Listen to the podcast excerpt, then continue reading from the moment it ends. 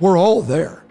But then we have got to begin the process prayerfully of engaging in that. And I know we've been using this word, but that synergy between you and God of what, what, what is it okay for me to do? Mm-hmm. And we, we, we have to spend so much time making sure the church doesn't lose ground on the general applications of holiness that we don't we, we we've not talked a lot about personal conviction anymore. Mm-hmm.